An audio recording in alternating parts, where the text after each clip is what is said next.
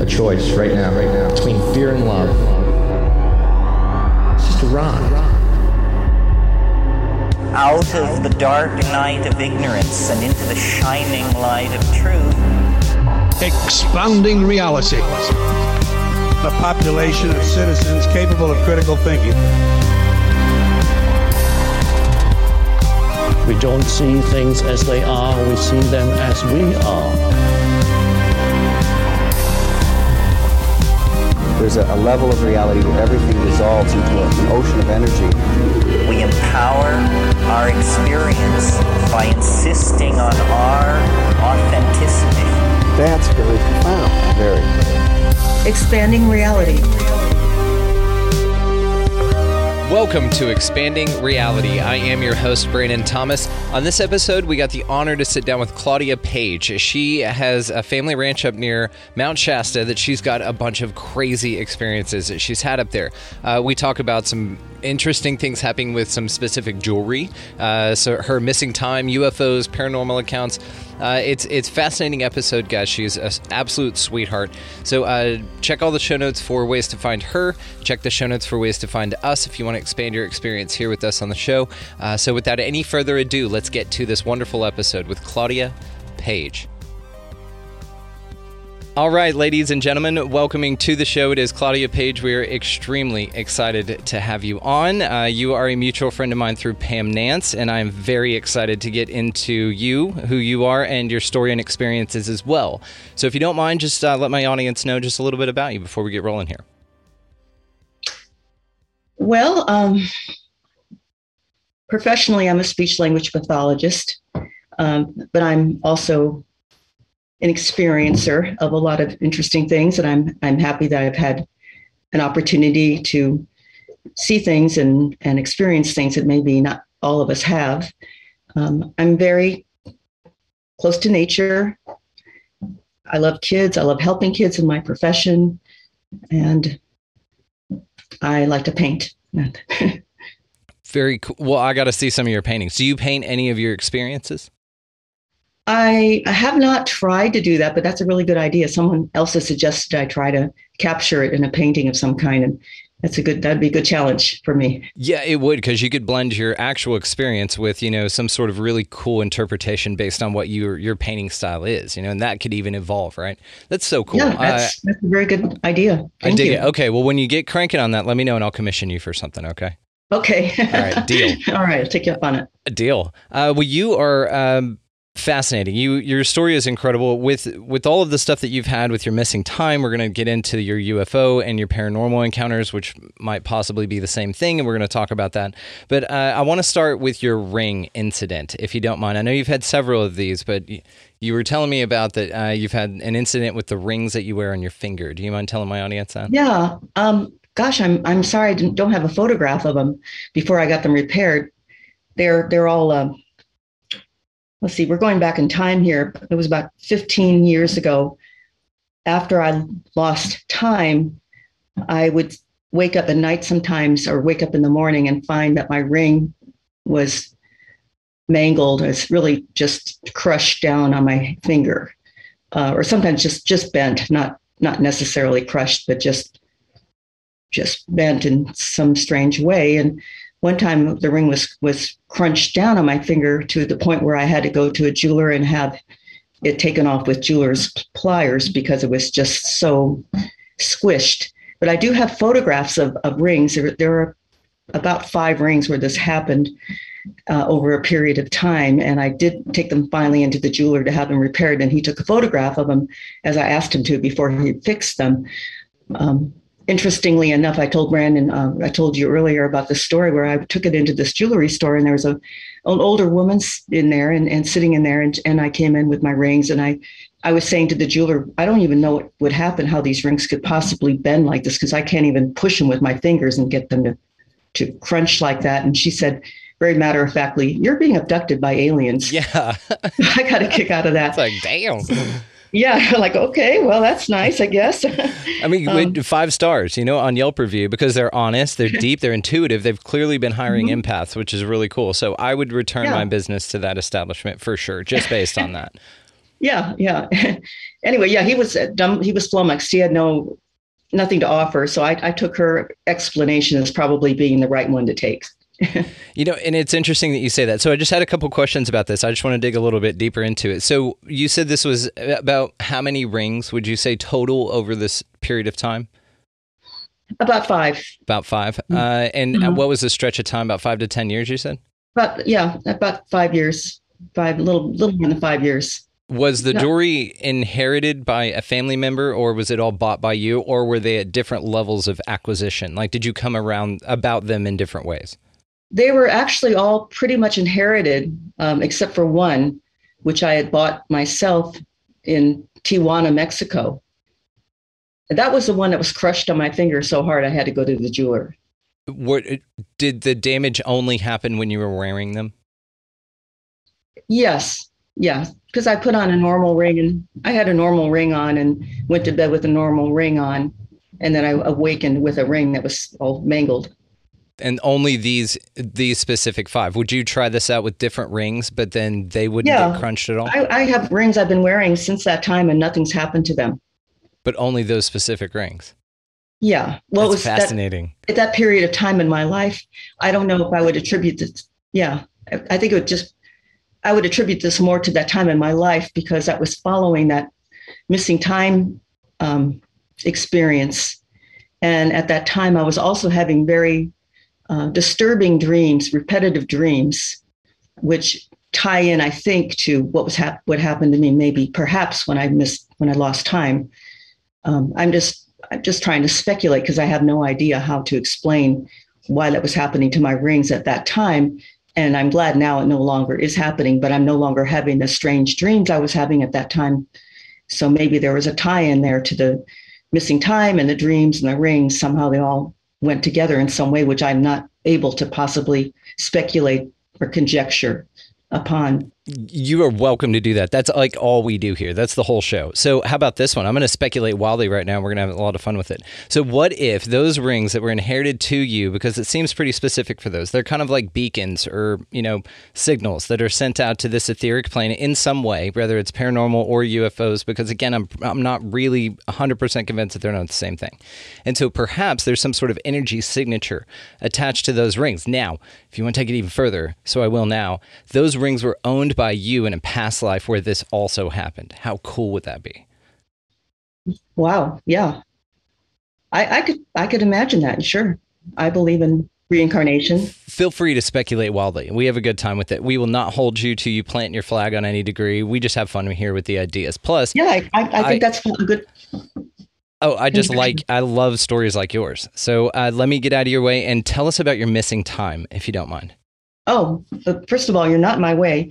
Um, please jump in, and I, I, love hearing your suggestions and speculations because that's one of the reasons why I'm glad Pam reached out to you about me because I'm really here to learn. I don't know what happened. I can't explain what's happened to me. But when I talk to people like you who have, you know, understanding and experience in this this realm, perhaps you're showing, you're helping shed light on this for for my edification too. I so appreciate I, that. I hope I'm helping other people who have maybe gone through the same kind of experience to make it more normalizing this kind of thing. Because I, I, don't think this is too far afield. I'm sure this has happened to other people as well. Um, but you, you've asked about the missing time, and that I will talk about that. It happened in 1985, and I was um, up in Northern California, near in an area near Mount Shasta, and the town is called Fall River Mills, and it's a very small town. And it was around the time my daughter had had a brain tumor. She was five years old, and it, she very nearly died from it. It was a craniopharyngioma, a really serious brain tumor, but she they were able to save her life. And I took a leave of absence. And my daughter was five at the time, and my son was three and a half. And I took my children up to my parents' ranch on the, and the branches in Fall River Mills near Mount Shasta. And I thought this is a good opportunity for us just to heal because we'd gone through so much trauma with her brain tumor and almost losing her to this thing. And and we'd been through it. So I was able to get a nice leave of absence. And I thought this would be relaxing to be in this beautiful place on a river and, and just all this acreage of open space around us just to heal and regroup. And um, I was up there by myself. I'd never been up there by myself before. My parents had actually taken a trip to Mexico and they asked me to take care of their dogs. So it worked out well that they were going to be away and I could be there to help dog sit and watch the place.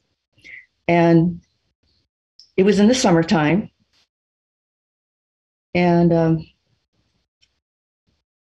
well, there's a lot of I could. I, there's a whole bunch of things that were starting to happen there by myself. I had some paranormal encounters, and a good friend of mine, uh, one of my best friends at the time, in fact, said she could take some time off from work and come up and visit me because I was getting a little bit freaked out up there. I was by my, totally by myself except for my kids, and um, I mean, there's some people working on the farm during the day, but there was no one up there, and I by myself, and it was a very very remote place.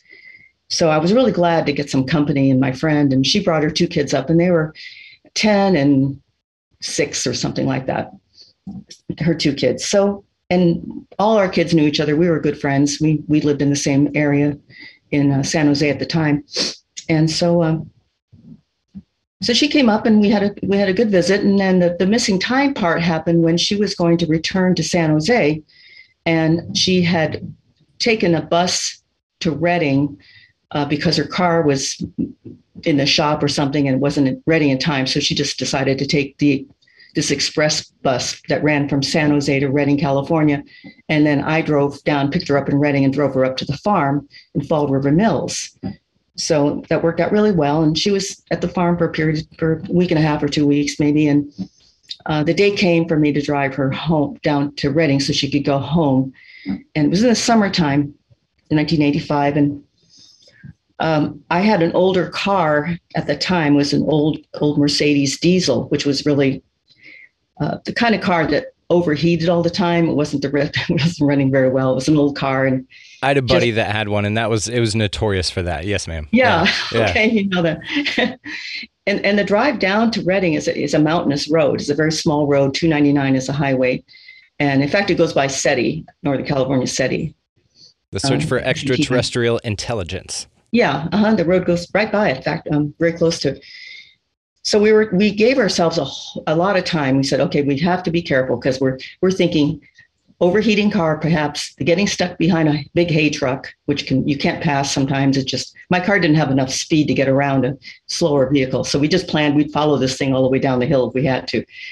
Uh, so taking into account all these things, we gave ourselves like an extra two hours practically to get down the mountain to the, the Greyhound bus station because she had tickets for this bus that left one time a day. The express was just a one time a day bus.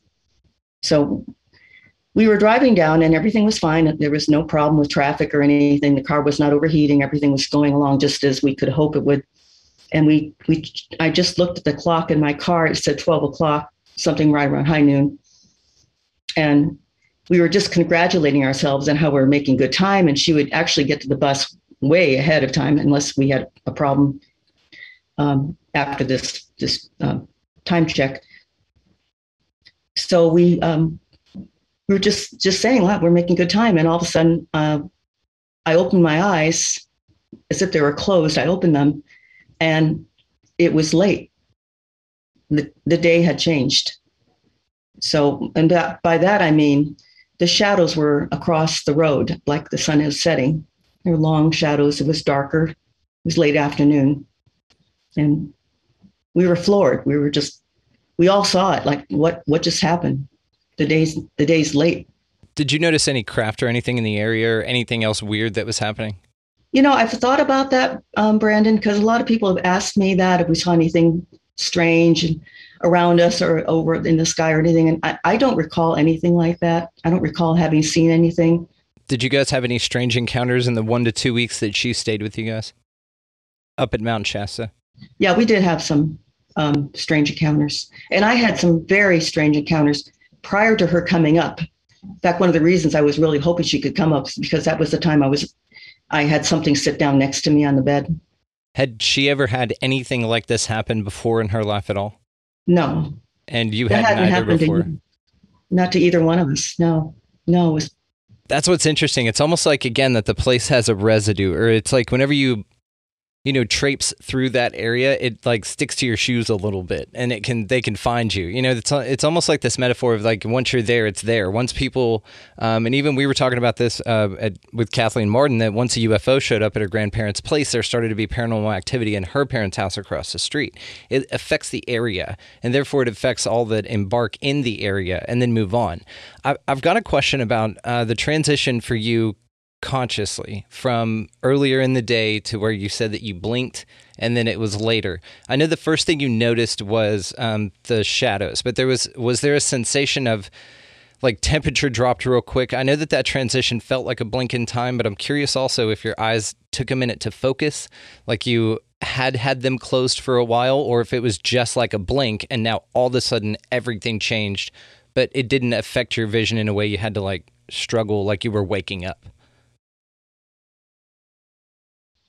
Trying to think about the question. I think I think for me it was it was sort of like a blink, but my friend said she felt like her eyes were closed and we were going around a corner of the road and she opened her eyes as we were going into this curve. So she had a sense of having her eyes been closed before opening them and being aware that the day had changed. And you were in motion when you realized that you that time was different? Yeah, we were driving. I was still driving. And as far as I could tell, I was in the same place in the road as I was when we lost, when we blacked out or whatever you want to call it. The same place. So you lost an hour, but you didn't travel an hour's worth of time. We were actually, we lost several hours. I mean, lost, relevant. I lost four hours, maybe four or five hours because it had gone from being high noon to being late afternoon. So we, we speculated probably five hours, four hours, five at the most. But you didn't travel anywhere. We didn't travel. No, yeah. because it took us just as long from that point to get to the bus stop as it had when when we when we lost time when we were last aware of what we were doing. Damn. Have uh had after that uh had your friend who was there had any other type of experience after this? Anything phenomenal yeah. she told you? She she was really actually very freaked out about this and did not like um actually did not want to talk about this. And she won't she won't be interviewed for this. She told me she won't she won't um perpetuate what happened to her. Yeah, and that's okay. But she did have a a really weird experience. She got when she got home, she lived in this apartment complex and she kept her car in a small um like a carport thing that went with the apartment complex. It was a single car carport. And she said that one night, not or one morning, not too far after this this happened to us, she went to her car in the morning to go to work and it was completely turned around.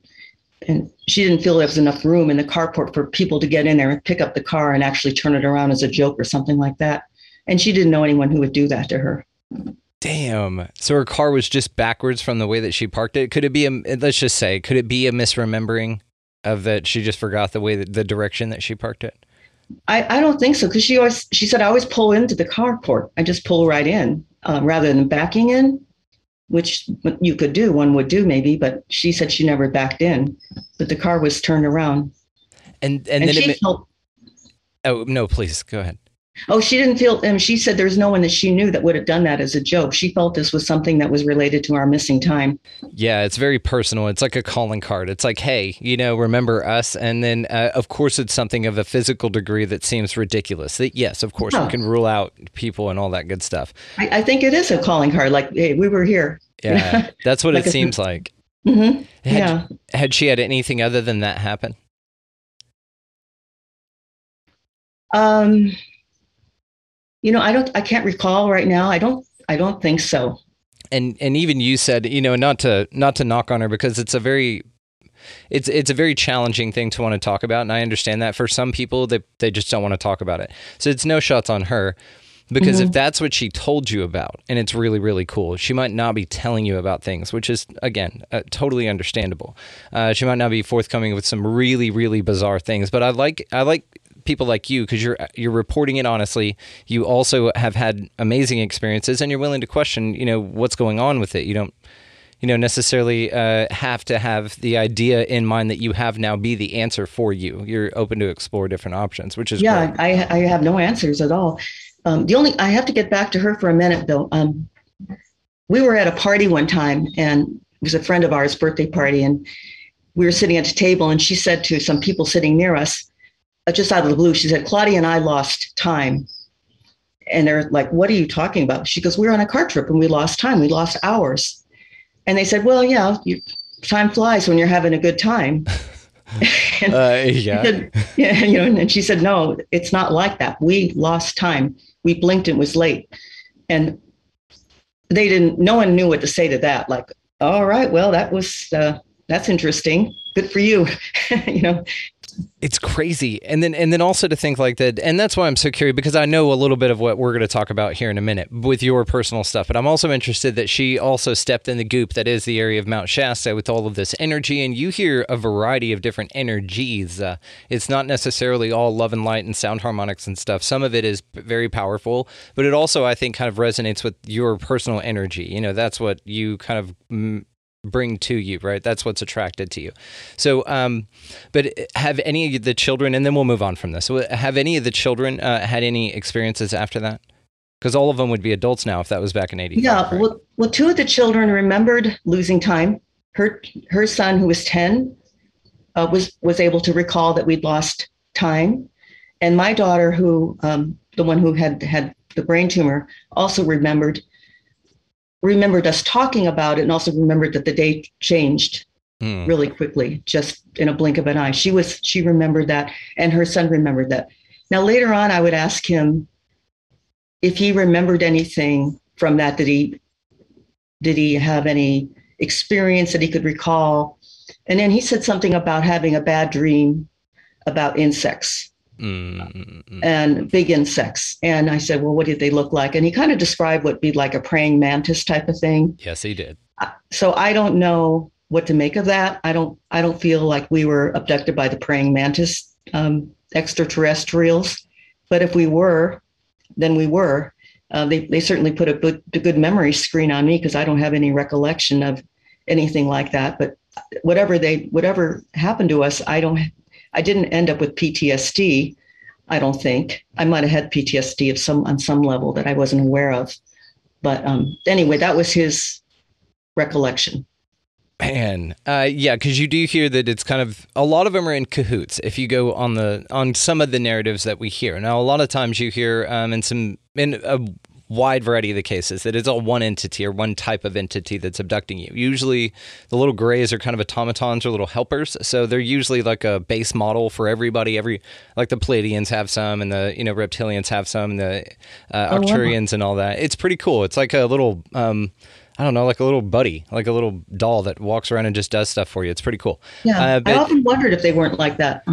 I, I mean, you just hear a variety of reports. Now, just forthcoming, I'm not an experiencer. I'm just fascinated by this. So, um, I but I haven't personally had that experience yet, or I've had it and, and they won't let me remember, which is something I wanted to ask you. So, it's interesting that the child at that time. So, you said that the age ranges were about five to ten, and that yeah. he, you know, in there was he one of the older, or one of the younger ones, one of the ones closer to. It was actually three and a half to ten. My son was three and a half. He was the oldest of the ch- children. Okay, so it's it's just interesting that he can remember, or at least have it drip fed a little bit into a dream that something extra happened, and he associates it with the missing time, which is intuitively something that he did, which mainly, which probably means that there's something to that, right? That he remembered it, it made an impact, and he links the two emotions to that one event. So, uh, but you don't, but you're not that okay with remembering that. You know, this is what speaks to it. It's it's like sometimes if it happens to everyone, they only let the people remember that are either going to be okay with it or going to benefit from it. You may have still been abducted for whatever reason, you know, maybe nefarious, maybe not, uh, but you may not have remembered it because it doesn't serve any value to you. The ones that scare the crap out of people, they could probably shift a couple of things, you know, quit drinking so much or something like that. Usually, you know, it's associated with things that they come back and they want to be better the ones that have pleasant experiences just reinforce the fact that it's a pleasant experience. So it's kind of like you get what you want. And then, so if you don't remember, which maybe if I am or you are as well, then it might be the case that uh, you just, it doesn't serve you to remember. And your curiosity is enough uh, of a motivator to keep you looking into it, but not be either scared or confirmed that it happened. Possibly. Right. Right. And I, and I did have some dreams that started, as I said, I was dreaming the same dream I might have mentioned um, for about five years. The dream kept morphing. And the dream was, I think the dream could have some um, in some way, I think I think the dream came out of my having lost time, something that happened to me during the time. And basically, I'll tell you what the dream was. The dream was I was, I was. Um, in fact, this is really important to mention on this this um, during this interview because it was around a month after the lost time episode when I was staying with my parents in San Diego here where I live now, and I was staying in their house with my kids. And I was having this nightmare, which I still remember vividly to this day. And in the nightmare, um, I was so terrified. I woke up the whole house screaming and screaming. I've never done that, had never done that before or since that dream because it was so real. I was about to be killed. And in the dream, I was in a strange place. I couldn't describe to you exactly what it was, except I was in a like a holding cell, a, a white cell, white walls, solid. And I was standing up. It was a cubicle that I was standing in. And over my head was a little window in the wall up by the ceiling, and I could look out, look up and see a blue sky. And in my dream, I didn't see anyone, I didn't hear anyone, but I knew I was waiting to be killed.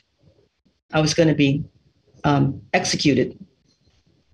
And and that was the dream. I was just waiting to be killed, and I was just terrified. So I woke up the whole house screaming after having this dream, and then I would have that same dream for years, but the dream would morph over time, so that I was now about to be killed. Then I got killed, and then I became a different person. So I was myself, but I wasn't myself. It like it's like it preps you you know? It's like you get little a little droplet from the spirit world or something to tell you hey this is how it works here you know? And that it's all going to be okay because death is not the end of it it's just a transition. Yeah and i came out the other side fine. I thought okay now i'm dead i'm new i'm different. I was like I'm, i was myself but i was not myself it's hard to describe but and then i thought wow that well this wasn't so bad it's why has anybody in your family ever had anything like this happen to them that they've told you about? No. Okay. Was your dad the military? Yeah. Hmm. Where where was he stationed? I'm just curious. He was stationed in England for World War II, Tibenham. He was uh, in the Navy, uh, Air Force, Air Force. It's just interesting. Uh, the paranormal phenomena and abduction phenomena seems to gravitate uh, in a lot of uh, examples uh, way more than can be ignored, which is why I ask. Uh, in in folks that have had military families, it's very interesting. Like you are kind of monitored, and I think even Pam and I were talking about this. How you're kind of monitored, uh, you know, to see how maybe something that you were exposed to turns out, or it's kind of like when your parents sign up for the military, they sign their family up to be a part of this whole thing as well. You know, it's kind of one of those things. And I think maybe they go for military families just because of the secretive nature of something like military anyway. If you go high enough up or the question gets high enough, it gets swept away, no questions asked, you know? So it's mm-hmm. just kind of interesting the correlation between the two. It definitely seems paranormal or extrasensory to some to some degree, but it, it seems like there's like a technological element to some of this stuff. Did you get any sense that there was anything having to do with a human entity in any of this present in, in anything that you felt? Oh yeah, yeah. So even with the extra sensory stuff going on, you felt like that the human a human was involved in that process. Oh, you mean during my dream? I'm not sure I understand. The, the I didn't have extra sensory. I just had this was a d- recurring dream. I, I don't actually I have to change my answer. I don't recall any having any sense of any humans being around at all. Okay, it's fine. It's just like I said. Uh, sometimes when people have these kind of experiences, they can be associated and tricked back to uh, something that happens with military type of folks. You hear of some reports of folks will go on UFOs and there's human beings that are speaking German, and then you'll go uh, and then there's humans hanging out with reptilians and they're doing something in an operating table. But the human component to it, those I think or I've heard have a lot to do with stuff that we have. It's our technology. It's not necessarily extra, but it's definitely extra because we're in cahoots, right? It's all, it's definitely being hidden from you. Is kind of the feeling that I get. I don't know how you feel about all that. Yeah, I, I, I'm, I'm open to that. You think they know what's going on? They just, they're not saying it. I, I have to think about that. My dad would talk about uh, paranormal things that had happened to him Um, I never told him about my missing time experience because I, I thought he might have just dismissed it as my, you know, a fluke of my memory or something like that. But when he was stationed in England, he would say that he would tell me about some ghost stories of things he had experienced. He called them ghost stories, and one was called the haunted beet shack uh, story because he he was a radio operator and and he was stationed in a beet field in a shack, and he said there was all sorts of stuff happening around that beet shack when he was in there on his his uh, shift. Like just stuff going around. Yes, yeah, and he said strange lights sometimes, footsteps, and there'd be nobody there. Um, he he said it was just. It, I wish I could ask him now. He passed away, um, but of course, but I I think if I had asked him more detailed questions, he might have he might have had more things because he did talk about the haunted beet field all the time, and he and also when I was a kid, he talked about um, that there are other life forms on other planets. He said other in outer space. There's other species um, living living in outer space, and he was very certain, um, but he never had any examples or any you know, things to share as far as his personal experiences. But that's what he would he imbued us with a sense that we're not alone and in the universe. See, that makes me think even more that he knew something or that what his job is in the in the military was a little bit more. It was a little bit extra because his certainty but without experience or maybe he'd had an abduction or some sort of uh, contact but it didn't mm-hmm. say anything about it. But it's interesting also though as stoicism it seems whenever you report the story back, you can just tell this sense of certainty of a man that knows for sure either because he's experienced it or because he knows some knowledge that uh, he may have been privy to in the military. Hmm. Yeah, it's very possible. It is. So uh, tell me about some of your uh, paranormal experiences. Uh, well, okay. I, I um, I've got two things I could talk about. I don't know how much time you have on your show, but I don't want to take up your time. But when all, I was all the time in the world, please. Oh, okay. okay. Um, the same summer when I was up at the, my parents' farm, I, I want to tell you this story because it's it's so beyond anything um, I can't even imagine it happened to me, but it's a true story. I was I was up at the farm by myself again. Like I said, it was a very big place, and um, I put my kids to bed. And I, what we didn't know at this time, I wasn't I was not aware of this at the time. This this land that my parents' house was on was a cemetery. Yeah. and so I, I wasn't aware. I don't know if they knew that yet, and they didn't want to tell us. But at this point in time, people had experienced some pretty bizarre things up there. People were talking about how they saw, for example, my my brother-in-law was camping out in his camper on the property. This is before they had any very many buildings up there, and he saw he heard the grasses moving like somebody was coming out to his camper, and he was thinking it was my sister who they were engaged at the time, and he thought she was coming out to visit with him in his camper. It was not her, but she he saw the grass moving as if somebody was walking through the grass. There were footsteps, the grass was parting as it walked up to his camper. The footsteps stopped. So he was looking at this invisible being, which was looking at him, and then they they walked on. Bam. Ugh. So uh, it's, yeah, it's just so crazy. And he was a real he's a real macho man. So I mean, he's not going to be shaking and crying, but he said, you know, he, when he told the story, he said, "I can't believe it. This happened." And you know, he would never admit to something like that because he was very he's very matter of fact, very serious. Yeah, it's like the predator suit, right? To where it turns like it's invisible, but you can tell something's there, right? And you can make out once you pick the features out. Damn, that's crazy. Yeah, he said that was those grasses were moving. That was there. Um, it was it was invisible to his eye, but there was something there, very tangible which again senses to either it's uh, paranormal or it's a technology because you hear that cloaking technology is like a thing you know they can do this. It's that's that's wild. I mean it, neither have been ruled out so far but it's still fantastic. Please. And the cloaking technology may play into what i'm going to tell you next because and there are a lot of other things i could tell you but i but again they're just just experiential other people's experiences. But my personal experience was up there. The one of the scariest one of the worst things that ever happened to me was I was up there at that same time, as I said, and I was uh, awakened.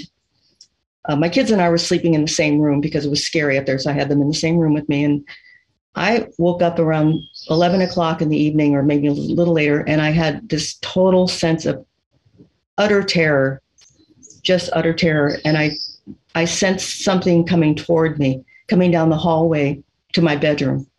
It was palpable. And I couldn't hear anything, but I knew something really scary was coming toward me.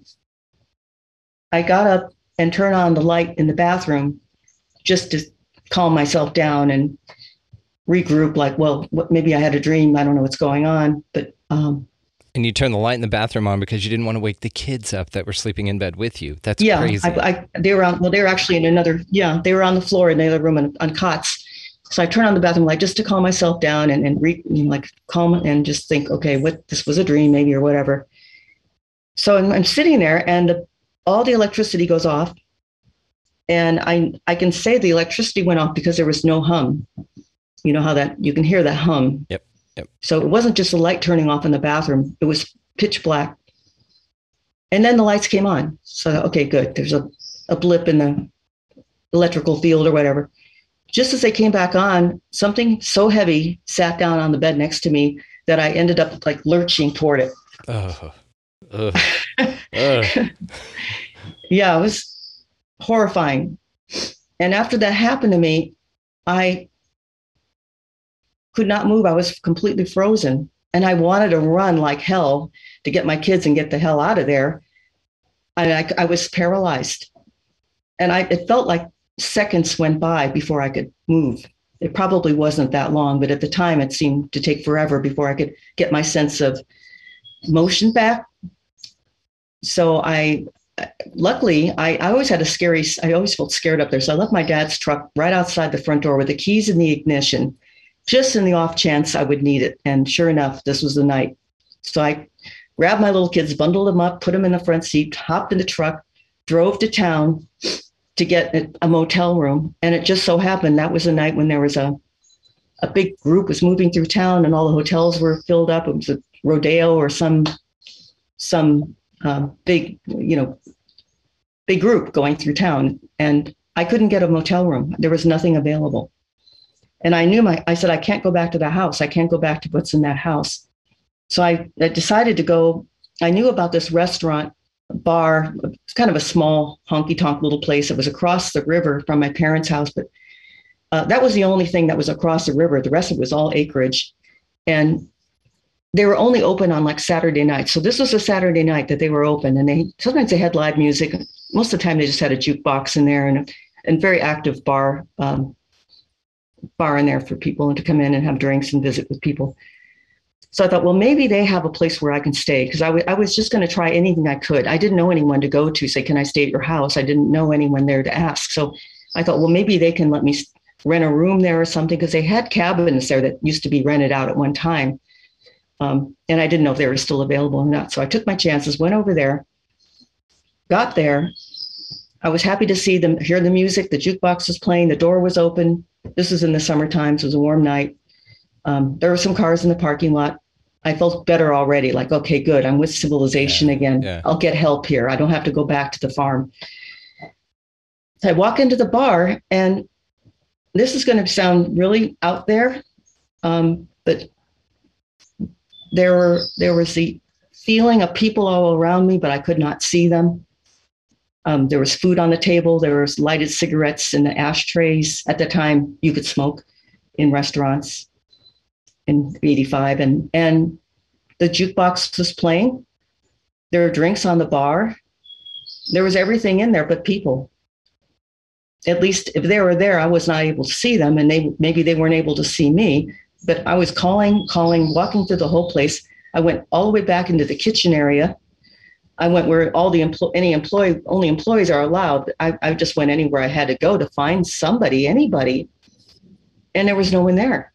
Then I went around to the main office uh, when it was a hotel hotel office, and nobody was there. I knocked on bathroom doors. Nobody was in bathrooms. So I, after calling and looking and looking and calling and not getting anywhere, I had to get back in the truck and drive to the farm. It was either that or sleep in the truck. Yeah. Uh, so let's let's hit the uh, bar real quick. So, uh, did you hear any voices of anyone over the jukebox, or just the jukebox playing uh, residue of human activity, but no, you couldn't use any of your senses to detect any other human activity, like footsteps or voices or anything? nothing. I, I heard the jukebox playing.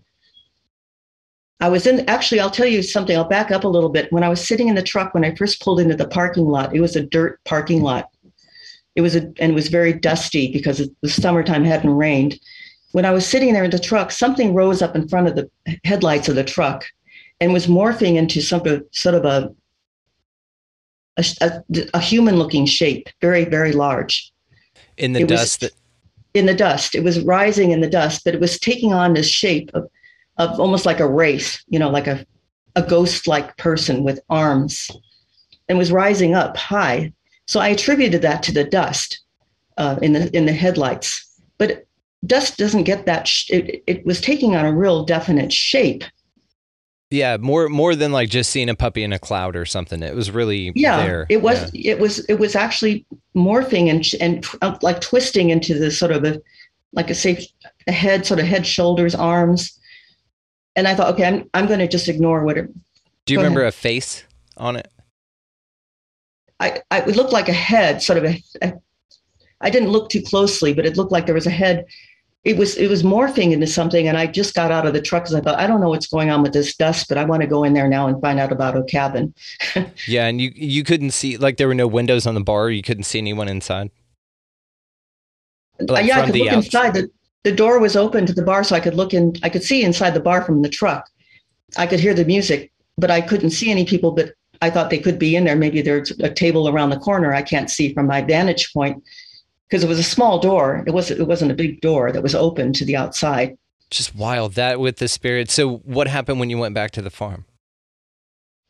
I, I was so frightened. Um, I just prayed for protection. I prayed. I prayed to God to put a crystal dome. I just pictured a crystal dome being placed over my kids and me. And I don't know where I got that idea, but I just it came to me that I needed to picture this hard crystal dome that nothing could penetrate. And I I had to just put all my faith that I would be protected. It's like an energy. They say this in energy protection that you visualize a bubble around you. So, you know, a bubble on the ground would represent be represented by a dome like cut in half, right? Uh, this is that's interesting. So you form a physical barrier based on your your emotions and your Yeah. intent. And I had never done that before, but it occurred to me at that point in time, I need to have a crystal dome over me. So we're really going to, anything that comes down is going to bounce right off of it. Yeah. It was I- a good image. It was an image I needed. and it was great sound effects on your end too. I don't know if you did that on purpose, but it, did sounded No, like I- something was bouncing off crystal. Nice job. Look at you. You're showing all the way through. yeah, I've got all these sound effects in the background. I've got thunder next. oh, nice. Okay, yeah, I'm definitely sticking around for that one. Then, uh, well, give give me another ghost story because you've gotten crazy ghost stories. So tell me, tell me something else. Um, well, getting back to this ties in kind of to the uh, to this missing time, um, and I I've actually Pam knows this story too, and I and she said this is probably another. Um, if I was abducted, this sounds like another abduction story. So do I don't know if you want to hear this or not. It, Yeah, I thought it was yeah. a ghost story, but um, Again, not sure they're separate. Any any UFO or ghost story you tell me, it's it's probably going to Okay. be that. And I want to ask you what ghosts are here in a minute because I heard a really cool theory. I want to see what you think about it. But go ahead. Okay. Um, well, when I was really young, I, I think I was around 20, 20 years old, 1920 or so. I was living in my parents' house in Balboa, California, which is near Newport Beach. We had a house on, their house was on the beach. And I, I was always um, waking myself up trying to open up this frozen window. In this, I was in a really, it was a really old house, and this window behind my bed was frozen shut, had been painted over, I guess and it was in the summertime and i always awakened myself trying to get this window open and i i think why am i doing this in my sleep? So then even the daytime i try to open the window and to, so i wasn't waking myself opening this window but i couldn't do it. So um this one night i did i awakened myself kneeling kneeling on my bed. I did get the window open. And my room was filled the bedroom was filled with this iridescent blue light. The whole room was filled with this beautiful light and it it's and I was on my knees looking looking around and the light coalesced it moved across the ceilings of the room over to one wall across from me and it was this beautiful light it was it almost seemed to have a life of its own and and later on um, Pam said it sounded like a pla- plasma plasma wall that she had seen. Yeah, plasma um, wall. That's cool. Plasma wall, yeah. And, and of course, at that time, I I mean, I didn't know this until recently that this was a thing that maybe I was looking at. So this anyway, this beautiful blue light was moving down the wall very very slowly, and was it was shaping over. I had a cuckoo clock. I went over the cuckoo clock. I could see the cuckoo clock bulging out from behind this light, and That's it moved across the floor, up the wall, and out the window that I had opened. It's like, thank you. We've been, you know, waiting for that. That's Yeah. crazy. I'm glad I could help them out. And I go, okay, guys, good trip. Um, Yeah, and you think about it, if it was painted shut or something, then you think of, uh, you know, chests that are intentionally sealed, like if there's a protection on the door or something and it can't get out of the room physically. And then uh, that window's the only way it can get out and it's painted shut, you know, but then you open it and they're like, thank you. And then they're out, you know, that's, Yeah. that's awesome. yeah that was that was weird um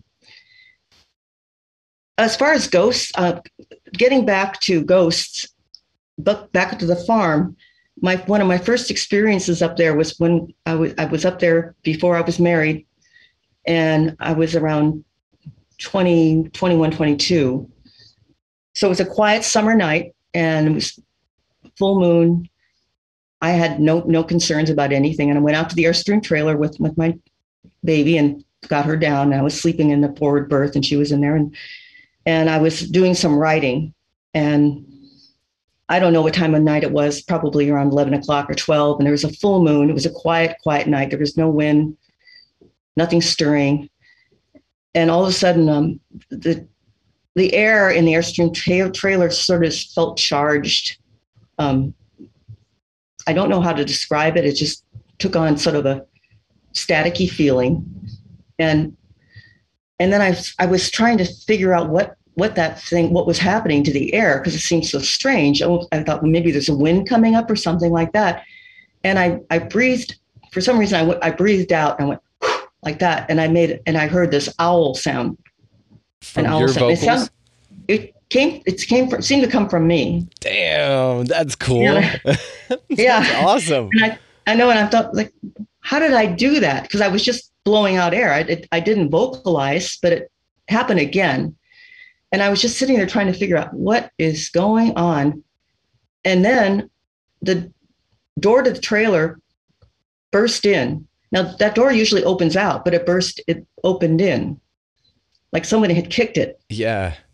It, it, it came Yeah. flung in so hinges. hard Yeah. it, it burst in and it popped out. And I thought, okay, um, maybe my brother did that for a joke. There, there was no one out there. I, I peeked my head out. There was no one around.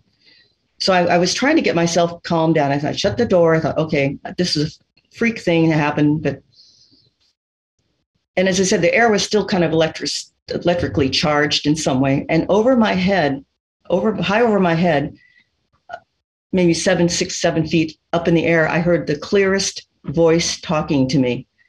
And it was in a Native American dialect. It was a man's voice. He sounded like a young man, and he said a full sentence, which I, of course, I had no idea what he was saying, but it was as clear as if he was in the room with me. But I wrote, I was, since I was writing, I was journaling. After this all happened, I went into the main house and I was sleeping on the floor in there with my kids because I wasn't going to stay in the Airstream after this. And I described his voice, how young he sounded like a young man, young Native American man, and his voice was very pleasant. It was actually a nice sounding voice, like a greeting, um, not menacing or anything like that at all. Just it sounded like, "Hey, how are you doing? Nice to meet you."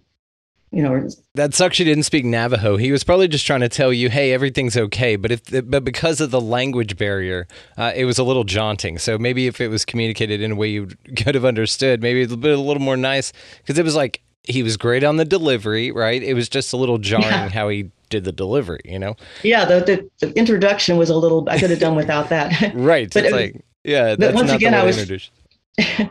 But when I heard the voice, I was once again I was frozen. I had that feeling of being completely immobilized. Which and it seems like when you're in that state, it takes what seems like minutes are rolling by, but it's act- actually probably just a few seconds that you can't get yourself to move. Yeah, it's that paralysis. It's a it's a very interesting uh, thing that happens with that, and you you hear a lot of the sleep paralysis with these entities and beds, and they're always associated with you know creeping over the front of the bed. They're creepy as hell, right? And and so it's interesting that maybe that's something that you encountered as well. Now, when that large object sat on the bed next to you, right when your power came back on, uh, did it sit down and so you rolled that way, or was it already sitting there and then you sat down and rolled that way? No, it sat down next to me because I was sitting up. Um, I was sitting up, and, and then when the power came on, the bed depressed. Whatever sat down next to me sat down at that time once the lights came on. Yeah, like plops, and then you get this sense of paralysis. So do you think that the paralysis was um, a trick of your own mind for being terrified, and it's that fight or flight thing, or do you think it was induced by the entity, whatever that was? I, I think it could have been um, induced because I never had that happen to me before. But I've never been that frightened um, where I could not move, and that, those are the two times in my life when I could not move at all. Yeah, that's the question, right? You're not usually that scared. And so it's like, who's to say whether it was like a playing possum type thing, which they don't do on purpose. I don't know if you knew, you probably knew that. Uh, possums don't play possum. They pass out because they're scared as hell, like the myotonic goats, right? And that seems like uh, kind of uh, what's associated with it. So it's kind of, it's hard to to quantify because you you've never been that scared, but also it could be a technology so that you. I don't know who would be a good test subject for that. Like that, who could ride that out and be like, "Nope, it's technology. Don't worry about it. I, I it was no big deal."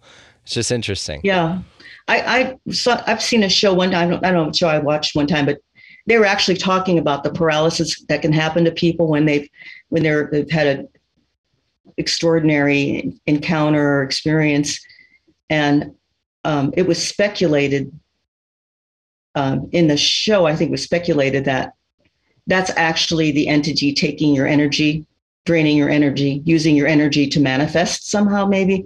I don't know if there's anything to that or not, but that's just what uh, one theory has been posited about that. I, I, like the theories, and that is one as well. Um, it it seems like yeah that probably it maybe it's just like an energy harvesting kind of a thing or they're interacting with you on this level or uh, i've been playing a lot with the idea of like a daemon or like this entity that is attached to you at birth and it's there to kind of give you obstacles to overcome. It's kind of your shadow side right? But it's part of you. So it's the yin yang. It's it's part of you. It's the dark and the light but you you have to learn how to deal with it and harness it and be one with it right? And so if there's an astral or you know a higher version of you maybe this is your daemon you know and maybe it's just here to challenge you in certain ways. It's not necessarily necessarily bad. It's part of you, but it serves you in the way of showing you the opposite thing to do that's best for you to really serve your purpose here. In my in uh-huh. my understanding. Interesting. Yeah. Perhaps because it seems to be like attached to people. You know, it seems to be like this this thing uh, that that's there that's supposed to scare the hell out of you. You know, it's supposed to kind of you know if you get too comfortable or something, it's like ah, I remember I'm here. Uh, well, I uh, think that we're probably going to wrap it up here soon. It's been just a delight talking to you. Um, I thank you, Brandon.